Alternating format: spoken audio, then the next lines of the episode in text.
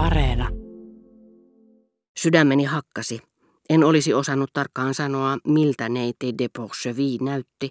Muistin vain hämärästi vaaleat, sivusta näkemäni kasvot, mutta olin mielettömän rakastunut häneen.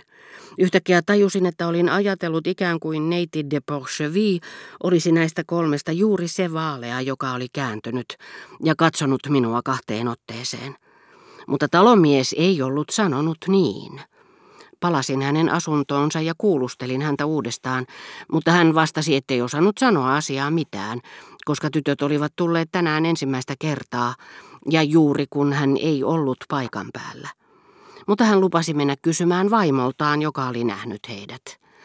Vaimo siivosi parasta aikaa keittiöpuolen rappukäytävää. Kukapa ei eläessään kokisi tämänkaltaisia hurmaavia epävarmuuden hetkiä. Hyvä sydäminen ystävä, jolle olette kuvaillut tanssiaisissa näkemäänne tyttöä, päättelee, että tytön täytyy olla eräs hänen omista ystävättäristään ja kutsuu teidät tytön kanssa yhtä aikaa luokseen. Mutta eikö hän olekin saattanut erehtyä, kun tyttöjä on niin monta, ja hänen apunaan on pelkkä sanallinen muotokuva? Entä jos tyttö, jonka kohta tapaatte, ei olekaan se, jota haluatte? Tai ehkä se, joka ojentaa teille hymyillen kätensä, onkin päinvastoin juuri se, jonka toivottekin hänen olevan. Jälkimmäinen vaihtoehto on melko yleinen, ja jos ei sitä aina tuekaan yhtä uskottava järkeily kuin neiti de Porchevin tapauksessa, sen takana on eräänlainen vaisto ja myös yksi noista onnenpotkuista, joita joskus kohdallemme osuu. Kun sitten näemme hänet, toteamme itseksemme, hän se tosiaankin oli. Ja muistin, kuinka katsellessani merenrannalla kulkevaa pientä tyttöryhmää olin arvanut oikein, kuka oli nimeltään Albertin Simone. Tuo muisto koski minuun kipeästi – mutta vain hetken, ja sillä välin kun talonmies oli etsimässä vaimoaan, mielessäni pyöri ajatellessani neiti de Porchevilleä, ja koska tuollaisina odotuksen hetkinä nimi tai tieto, jonka ties miksi olin liittänyt tiettyihin kasvoihin yhtäkkiä vapautuu, häilyy hetken useiden kasvojen välillä, valmiina liittymään uusiin ja muuttamaan ensimmäiset taas tuntemattomiksi, viattomiksi, tavoittamattomiksi, Mielessäni pyöri lähinnä, että talomies kenties ilmoittaisikin, että neiti de Porchevy oli toinen tummista tytöistä.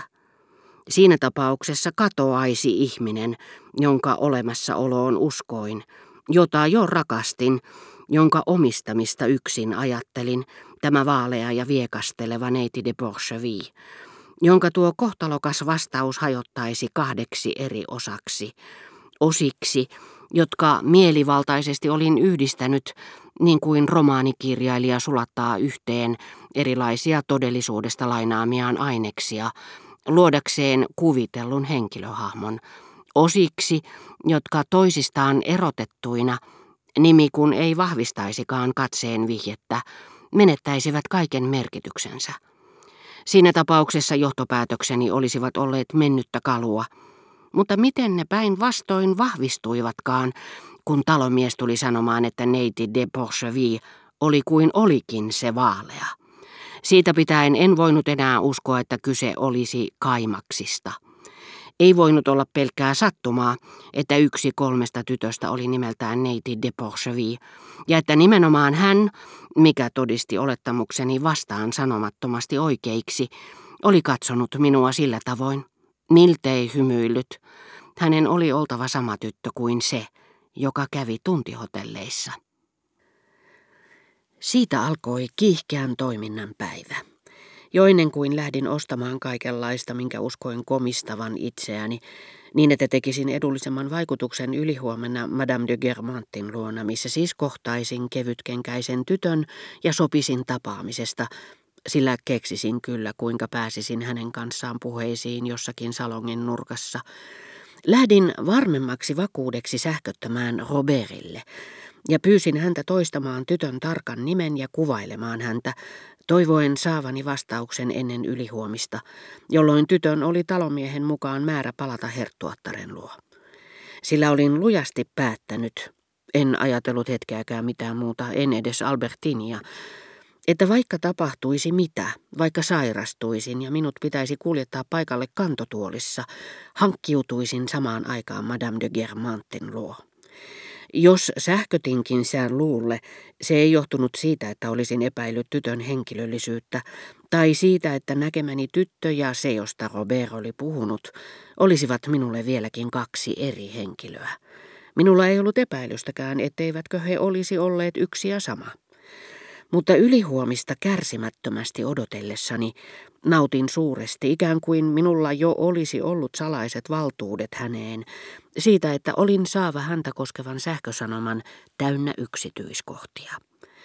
Sähkösanoma toimistossa, kun toiveikkaa miehen innolla kirjoitin tekstiäni, huomasin kuinka paljon neuvokkaampi nyt olin neiti de Porchevin kanssa kuin lapsuudessani Gilberten kanssa – Minun tarvitsi vain kirjoittaa sähkeen teksti, virkailijan ottaa se vastaan, nopeimman sähköverkon lähettää se, ja niin tuli valjastettua koko Ranska ja Välimeri ja koko Robertin hummailija menneisyys selvittämään vasta tapaamani tytön henkilöllisyyttä ja edesauttamaan suunnittelemaani seikkailua, jota minun ei tarvinnut enää edes ajatella, sillä vastaus sähke järjestäisi kyllä ratkaisun suuntaan tai toiseen, ennen kuin vuorokausikaan olisi kulunut. Sitä vastoin ennen vanhaan, silloin kun François oli hakenut minut Champs-Élyséeltä, kun yksin kotona elättelin voimattomia haluja, pystymättä käyttämään nykymaailman käytännön keinoja, silloin rakastin niin kuin villi-ihminen, tai, koska minulla ei ollut liikunnan vapautta, niin kuin kukkanen. Siitä hetkestä alkaen aikani kului kuin kuumeessa. Parin vuorokauden matka, jolle isäni pyysi minua mukaansa, ja joka olisi estänyt vierailuni herttuattaren luo, kiihdytti minut sellaiseen epätoivoon ja raivoon, että äitini tuli väliin ja taivutti isän jättämään minut Pariisiin. Mutta suuttumukseni ei hellittänyt moneen tuntiin, kun taas haluni neiti de Porchevilleä kohtaan moninkertaistui tämän välillemme pannun esteen vuoksi. Siitä hetken pelosta, että nuo tunnit herttuattaren luona, joille jo etukäteen lakkaamatta hymyilin kuin aarteelle, jota kukaan ei voisi minulta riistää, eivät koittaisikaan. Eräät filosofit sanovat, että ulkopuolista maailmaa ei ole olemassa, että elämämme tapahtuu meissä itsessämme.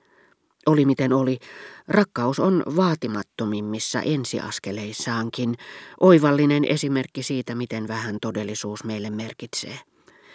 Jos minun olisi pitänyt piirtää ulkomuistista neiti de Porchevillen muotokuva, antaa hänen tuntomerkkinsä, vaikka vain tunnistaa hänet kadulla, se olisi ollut minulle mahdotonta. Olin nähnyt hänet sivulta päin, liikkeessä.